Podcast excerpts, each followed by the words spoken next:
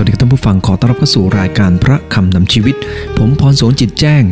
ศิษยาพิบาลคิดจากตรังจะนำพระชนะของพระเจ้ามาแบ่งปันให้กับท่านผู้ฟังนะครับ ท่านผู้ฟังที่รักครับ ท่านอาจารย์เปาโลนะครับได้เขียนจดหมายไปถึงคริสตจักรที่เมืองโคโลสี เนื่องจากว่าในเมืองนั้นนะครับ ท่านอาจารย์เปาโลไม่ได้ก่อตั้งก็จริง มีพี่น้องคนหนึ่งชื่อว่าเอบราฟัสเนี่ยนะครับเป็นคนก่อตั้งขึ้น ท่านได้ทราบว่าพี่น้องชาวโคโรสีนั้นเติบโตในพระเจ้า และท่านเองก็มีความรู้สึกว่าเป็นห่วงมาก เนื่องจากได้ยินข่าวว่ามีผู้สอนผิดๆเนี่ยนะครับ เกิดขึ้นในคริสตจักรโคโลสี มีคนที่แอบอ้างอย่างไม่ถูกต้องได้เข้าไปในคริสตจักรนั้น พวกสอนผิดนะบอกว่าพระเยซูไม่ใช่พระเจ้า และบอกว่าพระองค์ไม่ได้ช่วยให้รอดพ้นจากบาป พระองค์ ราะว่าพระเจ้าจะไม่แสดงในรูปของเนื้อหนังในรูปของสสาร พระเจ้าเป็นวิญญาณ พระองค์ไม่ได้สร้างโลกที่เต็มไปด้วยความบาปท่านผู้ฟังเห็นไหมครับว่ามีหลายครั้งทีเดียวที่บางคนก็อ้างพระเจ้าเหมือนกัน แต่คำอ้างนี้นะครับมันไม่ถูกต้อง ในหลายครั้งเราต้องยอมรับว่า คนเราเนี่ยนะครับชอบอ้างนะครับคำอ้างเนี่ยบางครั้งก็ถูกบางครั้งก็ไม่ถูก หลายครั้งเราอ้างผู้หลักผู้ใหญ่ แต่ความจริงผู้หลักผู้ใหญ่ไม่ได้รู้เรื่องเลยครับ ถ้าท่านผู้ฟังทำงานเนี่ยนะครับท่านผู้ฟังเป็นหัวหน้า ก็จะมีลูกน้องบางคนนะครับ ก็จะเอาท่านผู้ฟังเนี่ยแหละครับไปอ้าง ในฐานะเป็นหัวหน้าว่าอย่างนั้นอย่างนี้อย่างนู้นท่านอาจารย์เปโลรู้ว่าคำสอนผิดมีเยอะมาก การติดตามพระเจ้านั้นพระเยซูคริสต์เจ้าเป็นแบบอย่างที่สมบูรณ์ในพระองค์เอง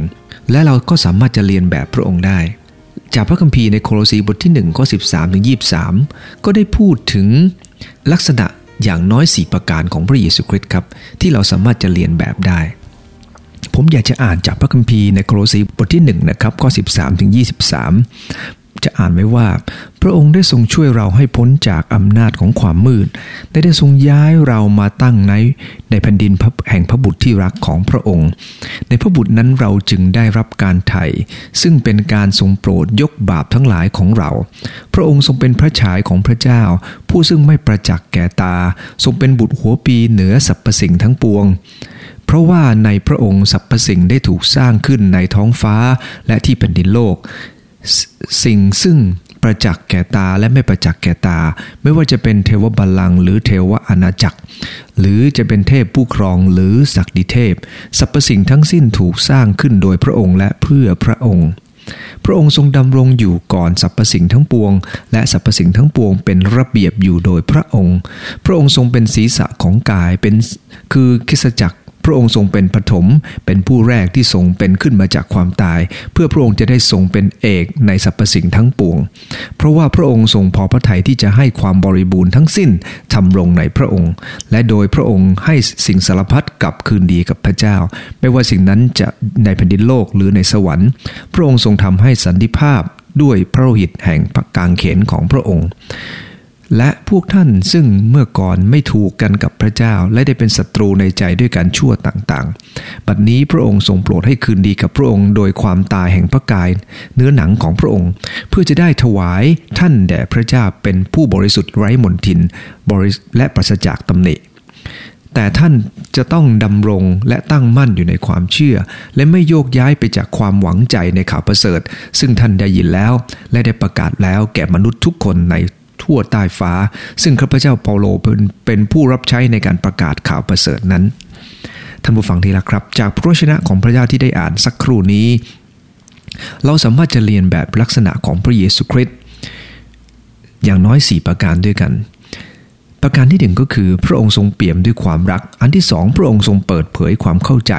อันที่สามพระองค์ทรงปกครองอย่างมีระเบียบ และประการที่สี่คือปรองดองด้วยการเสียสละ เรามาดูทีประการด้วยกันครับ พระเยซูคริสต์เจ้าทรงเป็นแบบอย่างอย่างไร ในข้อที่ 13เนี่ยบันทึกบอกว่า พระองค์ได้ทรงช่วยเราให้พ้นจากอำนาจของความมืด ย้ายเรามาตั้งไว้ในแผ่นดินที่รักของพระองค์ ท่านผู้ฟังที่รักครับ อันแรกก็คือพระองค์ทรงเปี่ยมด้วยความรักพระองค์ทรงช่วยเราจากความผิดความบาปเนี่ยนะครับ และย้ายเรามาตั้งในแผ่นดินของพระองค์ มันเป็นการคำว่าทรงช่วยเราเนี่ยนะครับ ในภาษาเดิมใช้คำว่ารูโอใหม่ซึ่งแปลว่าพุ่งผลักดึงหรือลาก เราต้องยอมรับความจริงนะครับว่า ในการที่พระองค์ได้ทรงช่วยเราเนี่ยนะครับยากเย็นแสนเข็นเหลือเกินครับ กว่าที่คนคนหนึ่งจะติดตามพระองค์ได้ แต่พระองค์ทรงอดกั้นพระทัยเหลือเกินครับ ที่จะฉุดเราขึ้นมา และนำเราขึ้นมาบนแผ่นดินของพระองค์คำคำนี้นะครับในพระคัมภีร์เดิมคำว่าฉุดเนี่ยนะครับ อยากจะให้ดูในสรุดีบทที่ 40 ข้อ 2 บอกว่า พระองค์ทรงจุดข้าพเจ้า ขึ้นมาจากหลุมอันน่าสลด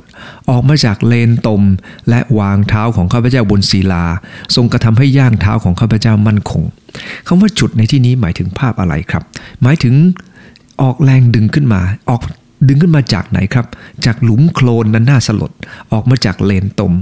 เราเองพยายามที่จะรอดพ้นจากความผิดบาปด้วยตัวเองแต่เรารอดไม่ได้ และพระเจ้าพยายามดึงเราขึ้นมา และนั่นคือข่าวประเสริฐของพระเจ้าครับว่า พระเจ้าทรงทราบดีว่ามนุษย์อยู่ในเลนตม มนุษย์ไม่สามารถจะหลุดพ้นจากความบาปได้ แต่พระเจ้าทรงช่วยเขา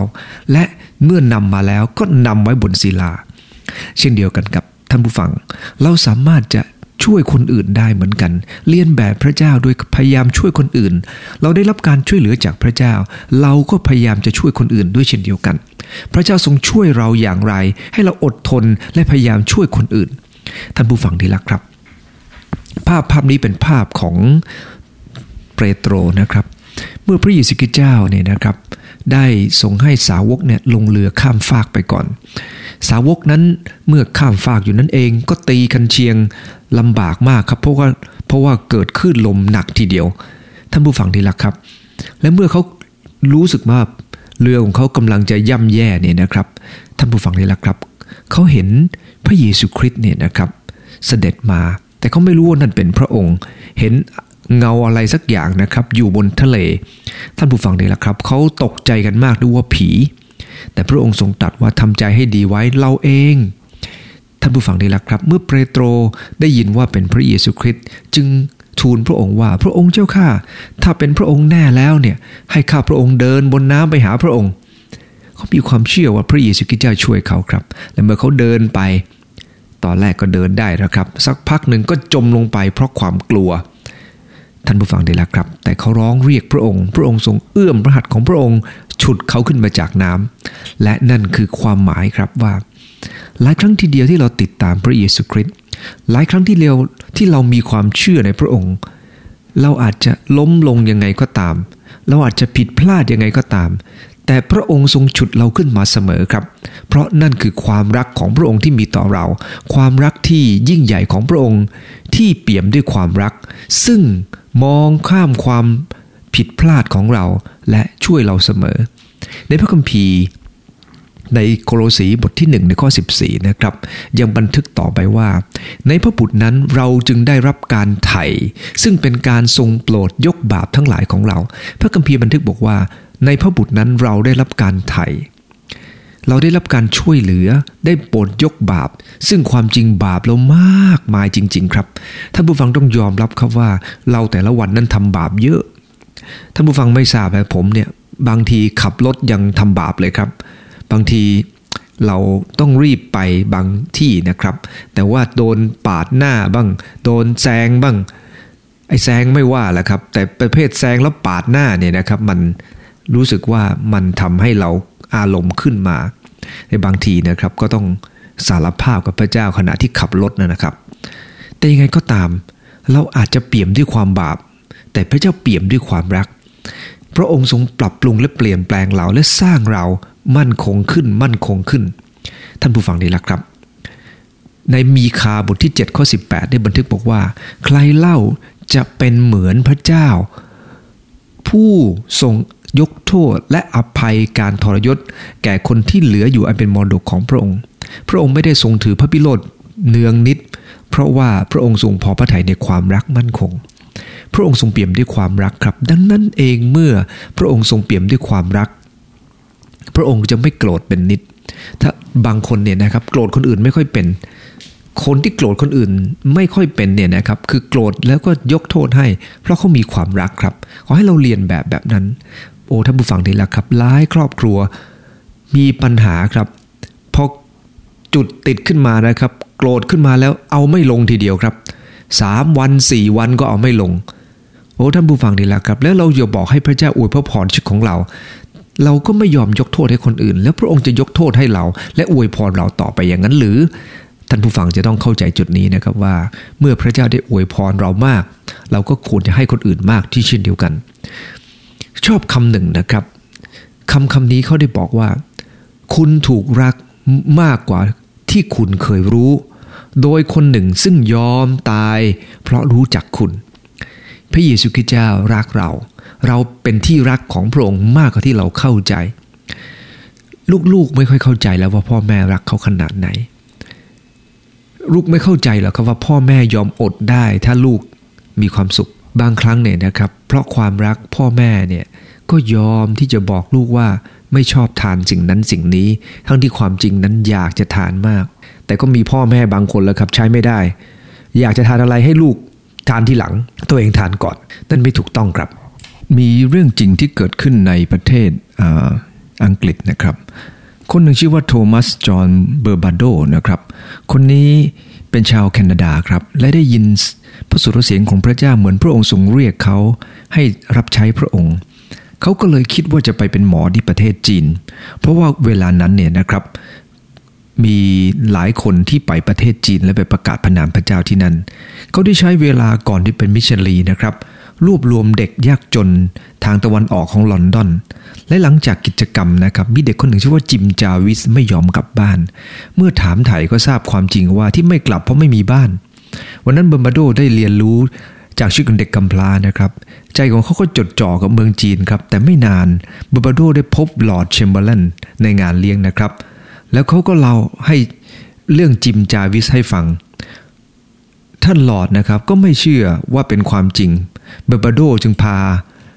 ท่านนะครับไปที่โรงเก็บของนะครับในไวท์แชมเบอร์แล้วที่นั่นนะครับลอร์ดแชมเบอร์เลนนะครับก็ได้พบกับจิมจาวิส และเด็กรุ่นราวคราวเดียวกันถึง 73 คน เมื่อเห็นเช่นนั้นนะครับท่านลอร์ดก็พูดกับเบอร์นาโดว่า คุณแน่ใจหรือ ว่าพระเจ้าส่งคุณไปประเทศจีน เวลานี้มีเด็กมากมายอยู่ที่นี่ ไม่มีใครลงมือทำอะไร และ พระเจ้ากำลังเรียกคุณให้ทำหรือไม่ ตั้งแต่วันนั้นเป็นต้นมาครับ โทมัส จอห์น เบอร์บาโดก็ได้เปลี่ยนแปลงตัวเองครับ แทนที่จะไปประเทศจีนกับช่วยเหลือเด็กเหล่านั้น เพราะรู้ว่าความรักของพระเยซูคริสต์เจ้า ในบางเรื่องบางอย่างเรารีรอไม่ได้ จะต้องทำอย่างจริงจัง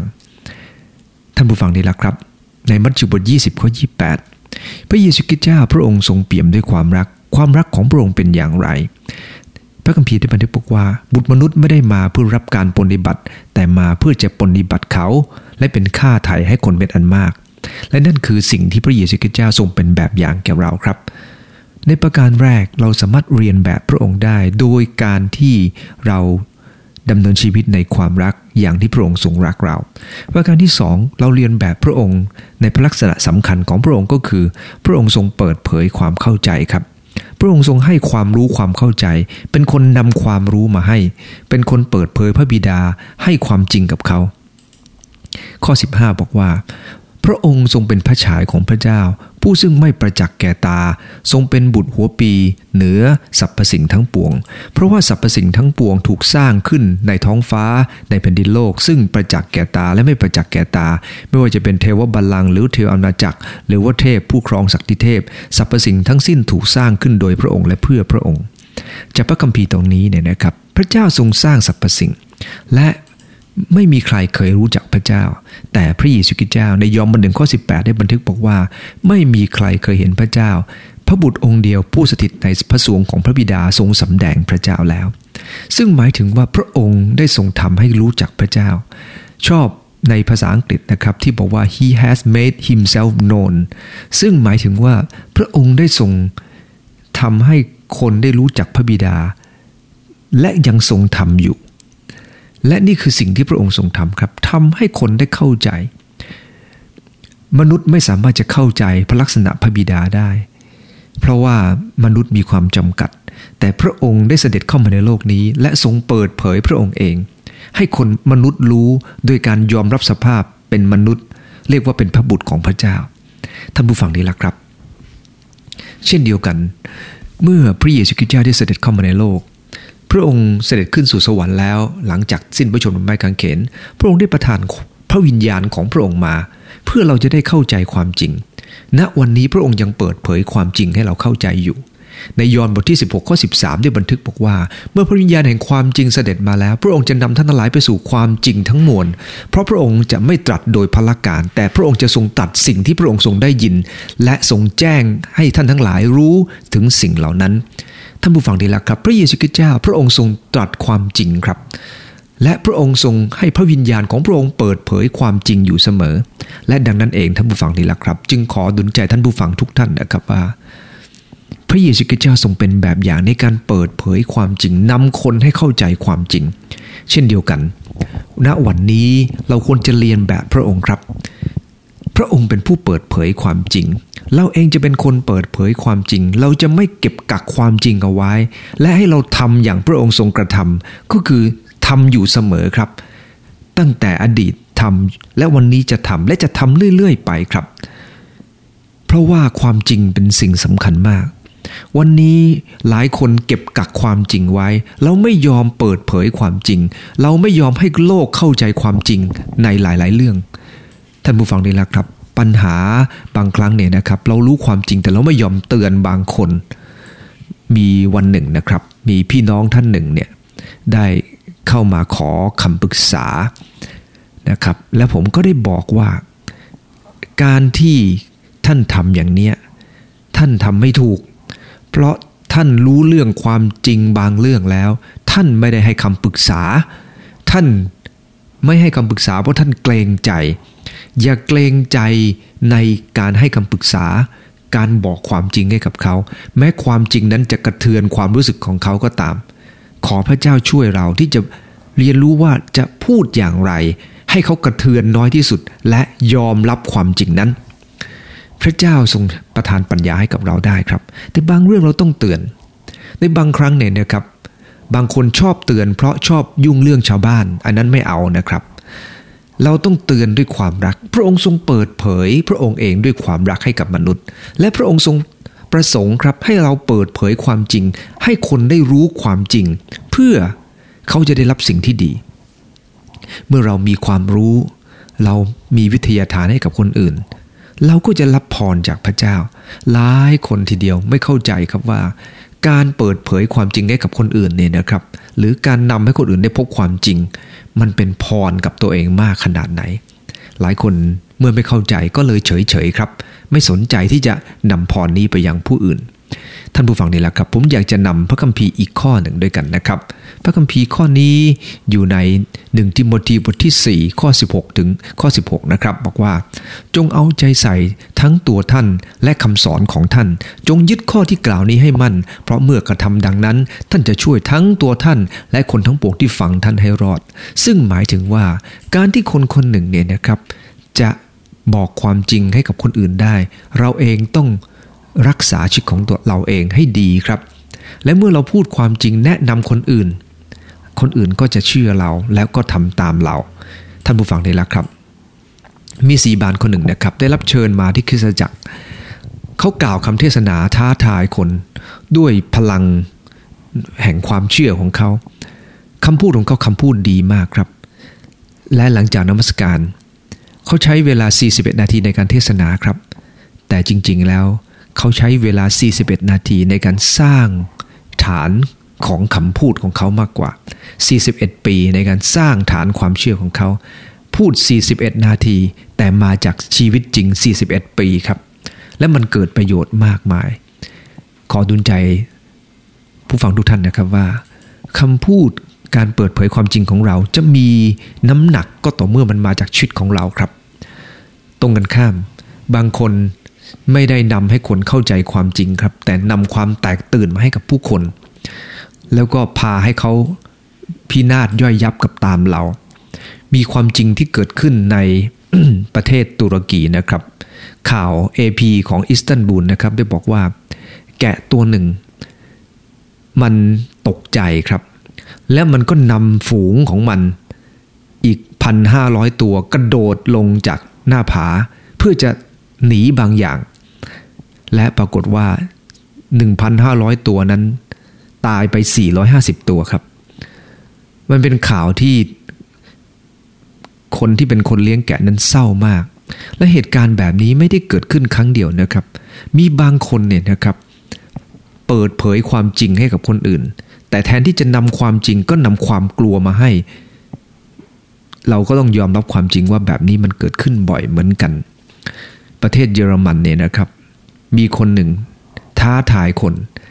ให้เข้าสู่สงคราม เพื่อจะได้เป็นมหาอำนาจของโลก ท้าทายคนในทางที่ผิด คนก็ยอมตายครับ ยอมตามและในสงครามนั้น เขาได้นำคนประเทศของเขาตายไปประมาณ 6 ล้านคน เรายอมรับความจริงนะครับว่า สิ่งนี้เกิดขึ้นเพราะความผิดพลาดของผู้นำบางคน เปิดเผยความจริงอย่างไม่ถูกต้อง ดังนั้นเองเวลาเราฟังความจริงจากใคร เราเองก็ต้องพิจารณาด้วยเหมือนกัน แต่ขณะเดียวกันเมื่อเราจะต้องเปิดเผยความจริง เราต้องมีลักษณะอย่างหนึ่งครับ ที่จะต้องเหมือนพระเยซูคริสต์เจ้าคือ พูดความจริงก็ด้วยใจรักครับ บอกความจริงด้วยความรักเสมอ ถ้าความจริงนั้นไม่ได้มาจากความรักก็อย่าพูดดีกว่าครับ มันไร้ประโยชน์ ต่อไปนะครับ อยากจะให้ดูใน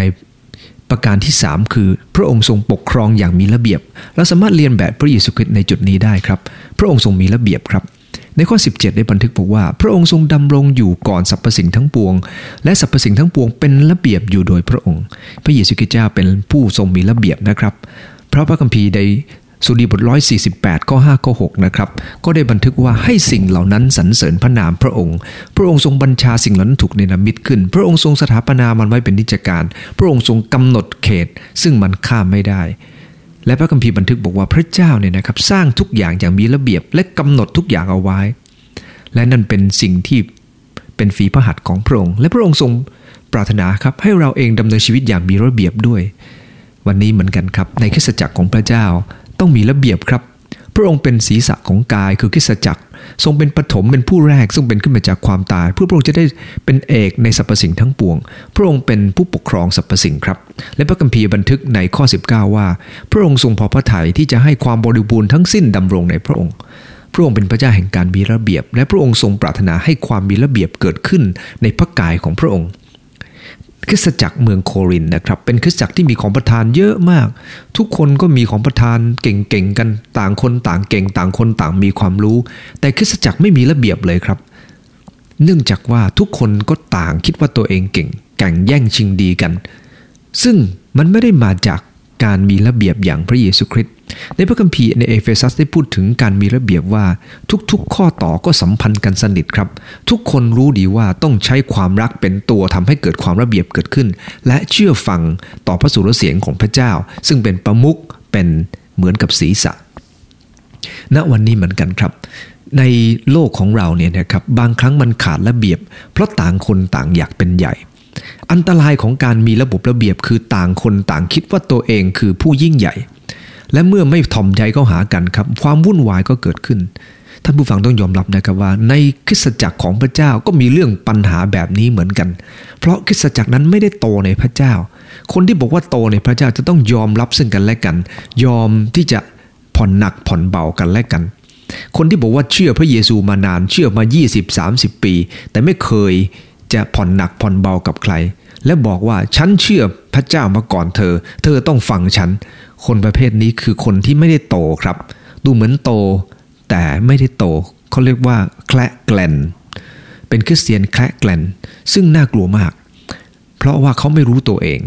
ดังนั้นเองท่านผู้ฟังนี่แหละครับ พระเยซูคริสต์เจ้าทรงต้องการให้ทุกอย่างปกครองอย่างมีระเบียบ และในระเบียบนั้นจะต้องมีความรักเป็นพื้นฐานอีกเหมือนกันครับ ในพระคัมภีร์ในหนึ่งโครินธ์บทที่ 14 ข้อ 33 พระคัมภีร์ได้บันทึกบอกว่า เพราะว่าพระเจ้าไม่ใช่พระเจ้าแห่งความวุ่นวาย แต่เป็นพระเจ้าแห่งสันติสุข ตามที่ปฏิบัติกันอยู่ในคริสตจักรแห่งธรรมิกชน จงปฏิบัติทุกอย่างตามระเบียบวินัย พระเจ้ามีระเบียบมีวินัย มีการปกครองอย่างถูกต้อง เช่นเดียวกันครับ ในบ้านของเราก็ต้องมีระเบียบวินัย เราต้องสอนลูกให้เรียนรู้จากระเบียบ เราต้องจัดบ้านของเราให้มีระเบียบ เพราะพระเจ้าเป็นพระเจ้าที่มีระเบียบท่านผู้ฟังนี่แหละครับบางคนเนี่ยนะครับเป็นคนชอบหวงของนะครับ เป็นสิ่งที่ดีครับที่เราจะหวงของเอาไว้ ท่านผู้ฟังนี่แหละครับ แต่ถ้าอะไรก็ตามที่ไม่จำเป็นก็บริจาคคนอื่นไปเถอะครับ เพื่อบ้านของเราจะได้หาของได้เจอ อะไรที่ไม่จำเป็นก็ให้คนอื่นเข้าไป เพื่อคนอื่นจะเกิดความจำเป็น ต่อไปประการที่4นะครับก็คือปรองดองด้วยการเสียสละ สังเกตจากพระชนะของพระเจ้าในตอนนี้ในข้อที่ 20 21 บอกว่า และสรรพสิ่งกลับคืนดีกับพระเจ้า ไม่ว่าจะเป็นสิ่งที่อยู่ในโลกในสวรรค์พระองค์ทรงทำให้มีสันติภาพโดยโลหิตแห่งกางเขนของพระองค์ เพราะว่าท่านทั้งหลายเมื่อก่อนไม่ถูกกันกับพระเจ้า เป็นศัตรูในใจด้วยการชั่วต่างๆ บัดนี้พระองค์ได้ทรงให้คืนดีกับพระองค์โดยความตายแห่งพระกายเนื้อหนังของพระองค์ เพื่อจะได้ถวายพระเจ้า แด่พระเจ้าเป็นผู้บริสุทธิ์ไร้มนทินและปัสจากตำหนิ พระคัมภีร์ได้บันทึกบอกว่าพระเยซูคริสต์เจ้าเนี่ยนะครับ พระองค์ได้ทรงยอมตาย เพื่อให้เราได้รับการคืนดีกับพระเจ้า มนุษย์ทำบาปและหลงจากพระสิริของพระเจ้าไป แต่พระองค์ทรงยอมตายแทนมนุษย์ เพื่อให้มนุษย์ได้กลับคืนดีกัน ท่านผู้ฟังที่รักครับ พระองค์ทรงยอมเจ็บปวด เพื่อให้มนุษย์ได้กลับคืนดีกับพระบิดาทรงช่วยเหลือเขาทรงไถ่เขา ก็มีเรื่องเล่ามากมายเกี่ยวกับเรื่องของความรอดของพระเจ้าเนี่ยนะครับ ผมเคยเล่าเรื่องหนึ่งและอยากเล่าให้ฟังอีกครั้งหนึ่งครับ มีผู้ชายคนหนึ่งนะครับ เป็นผู้พิพากษา เขาเป็นคนเที่ยงตรงเที่ยงธรรมมาก ขณะเดียวกันน้องชายของเขาเนี่ยนะครับ ก็เป็นโจร น้องชายก็ยิ้มยิ้มย่องตลอดเวลาว่าพี่จะปกครองเขา และพี่จะดูแลเขา พี่จะเข้าข้างเขา วันหนึ่งครับ เขาทำผิดถูกจับได้ ท่านผู้ฟังที่รักครับ เมื่อเป็นความผิดอุกชะกัน ผู้พิพากษาอย่างพี่ของเขาที่เป็นคนยุติธรรม ก็พิพากษาให้ประหารชีวิต โดยการแขวนคอ พี่กับน้องคู่นี้เป็นเป็นฝาแฝดกันครับ ไม่มีใครรู้แล้วครับใครเป็นใคร น้องโกรธพี่มากครับ ขณะที่อยู่ในคุกนั่นเองคิดต่างๆ นานาว่าทำไมพี่ทำแบบนี้ พี่ชายก็ใส่ชุดของท่านนะครับ เดินเข้ามา แล้วบอกกับน้องบอกว่า เปลี่ยนชุดกัน เปลี่ยนชุดกันเดี๋ยวนี้ เธอใส่ชุดฉัน ฉันใส่ชุดเธอ แล้วเธอออกไปแต่อย่าทำผิดอีก น้องชายนะครับ ก็ด้วยความยินดีครับ เปลี่ยนชุดพี่ชายแล้ววิ่งออกไปครับ หลังจากออกไปจากคุกได้เรียบร้อย วันรุ่งขึ้น ขณะที่เขากำลังอยู่บนเดินทางอยู่นั่นเอง อยู่บนยอดเขา มองกลับลงไป เห็นพี่ชายของเขาถูกแขวนคอทำไมพี่ชายต้องทำอย่างนั้นครับ เพราะเขารักน้อง พื่อให้เกิดสิ่งที่ดีเกิดขึ้นพี่ชายยอมสละเพื่อน้อง พระคัมภีร์บอกว่า ฉะนั้นเราจึงเป็นทูตของพระคริสต์โดยที่พระเจ้าทรงขอร้องท่านทั้งหลายทางเรา เราจึงขอร้องท่านในพระคริสต์ให้คืนดีกับพระเจ้า พระเจ้าขอร้องมนุษย์ครับ ให้เกิดการคืนดีกัน พระเจ้ารักมนุษย์และขอร้อง เช่นเดียวกันครับ วันนี้ผมอยากจะหนุนใจท่านผู้ฟังว่าพระเจ้ายังทรงรักเราทั้งหลายเสมอ และพระองค์ทรงปรารถนานะครับ ที่จะให้มนุษย์ได้คืนดีกันกับพระองค์ ผมอยากจะเล่าเรื่องสุดท้ายให้ฟังนะครับ เป็นเรื่องของชานทีสตัดนะครับ คนนี้เกิดในปี 1862 เป็นครอบครัวที่ฐานะร่ำรวยมากในอังกฤษครับ มีความเชี่ยวชาญมากในการเล่นคริกเก็ต ในขณะที่เรียนอยู่ปี 3 ของมหาวิทยาลัยเคมบริดจ์นะครับ เขาได้กลับใจโดยการประกาศของมูดี้แซงกี้นะครับ ท่านรับใช้ร่วมกับฮัตสันเทเลอร์อยู่ 7 ปีนะครับ ในปี19 1894 ท่านต้องกลับไป เนื่องจากว่าสุขภาพของท่านไม่ดี 2-3 ปีต่อมา ท่านก็วางแผนนะครับเดินทางไปแอฟริกา แล้วก็ตั้งองค์กรที่ชื่อว่า World Evangelization Crusade นะครับ ท่านผู้ฟังที่รักครับ มีคนถามท่านว่าทำไมท่านต้องเสียสละและทุ่มเทเพื่อพระเจ้าขนาดนี้ ท่านก็ตอบว่าพระเยซูทรงเป็นพระเจ้า พระองค์ทรงสละชีวิตของพระองค์เพื่อข้าพเจ้า ไม่ไม่ต้องถามอีกแล้ว เพราะว่าในชีวิตของข้าพเจ้าไม่มีการเสียสละใดๆเทียบกับพระองค์ได้เลย นี่คือสิ่งที่ท่านได้พูดนะครับ ท่านยอมเสียสละให้กับพระเยซูคริสต์เพราะพระองค์ทรงเสียสละก่อน เรารักเพราะพระองค์ทรงรักเราก่อน ดังนั้นเราสามารถเรียนแบบพระองค์จากพระคำของพระเจ้าในตอนนี้ได้นะครับ ให้ความตั้งใจของเรานั้นสำเร็จผลโดยพระองค์ โดยการเรียนแบบเปี่ยมด้วยความรักเปิดเผยความเข้าใจปกครองอย่างมีระเบียบและปรองดองด้วยการเสียสละ ขอให้เรียนแบบพระเยซูคริสต์เจ้าจุดนี้ครับ และเราก็จะเป็นพรมากมาย รูปใจที่ฐานครับข้าแต่พระเยซูคริสต์ขอบคุณพระองค์เจ้าที่ พระองค์ทรงเป็นแบบอย่างกับข้าพงหลาย พระองค์ทรงเปี่ยมด้วยความรัก พระองค์ทรงเปิดเผยความเข้าใจ พระองค์ทรงปกครองอย่างมีระเบียบ และพระองค์ทรงนำการปรองดองด้วยการเสียสละ โปรดให้ข้าพงหลายได้เรียนแบบพระองค์ ด้วยกำลังข้างหลายนั้นคงจะทำยาก แต่ข้าพเจ้าเชื่อว่าพระองค์ทรงกระทำสิ่งยิ่งใหญ่ได้เสมอ ขอโปรดอวยพรของหลายที่มีความเข้าใจในพระวจนะของพระเจ้า และจะนำพระวจนะของพระเจ้าไปใช้ในชีวิตต่อไป โปรดอวยพรของหลาย นับวันจะเป็นพรให้กับคนอื่น นับวันจะเรียนแบบพระองค์ยิ่งขึ้น อธิษฐานในพระนามพระเยซูคริสต์เจ้า อาเมนใจพรทุกท่านครับ